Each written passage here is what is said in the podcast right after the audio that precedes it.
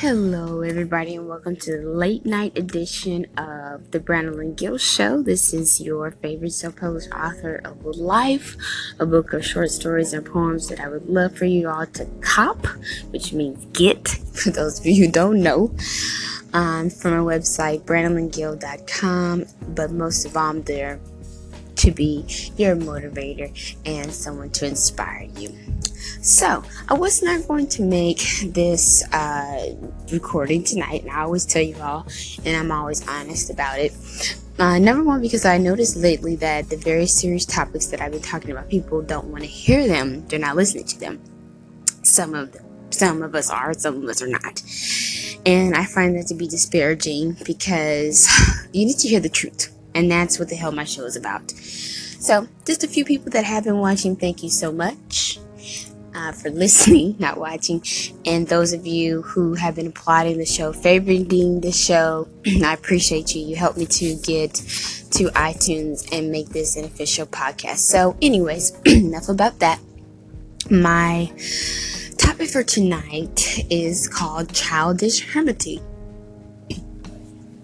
Many times we think that when we say space, like get out of my space, that that's a bad thing and that's really not what should be understood.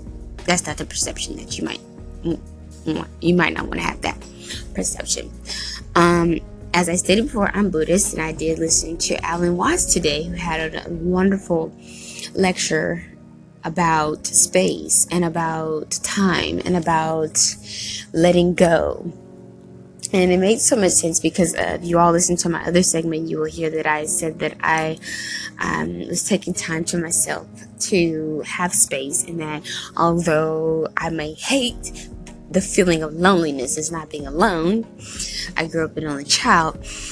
Um, it is a place where I get the most done, and that's because in my space it's empty.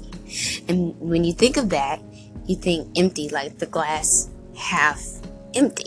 No, the glass is actually quite full because ideas start to come about and you begin to think and you begin to gestate and you begin to become this person that you didn't realize was there because in the world we don't have space. And that's what meditation is for. Back up off me and let me have my space. And I want to say children need that as well. Not just when they're grounded, not just when they're in trouble. Children need to be allowed to have their space. And I am a young mother, so some of us mature, older moms probably don't agree, but I don't care. I have wisdom to offer, and that is what I have for you. I also want to shout out a very special young man, speaking of children, he is in the 10th grade and his name is Caeleb DeJean. I love the way he spells his name. It's C A E L E B. DeJean is D E J E A N. And he is involved in a contest with the Beulah Shepard Acres Home Neighborhood Library.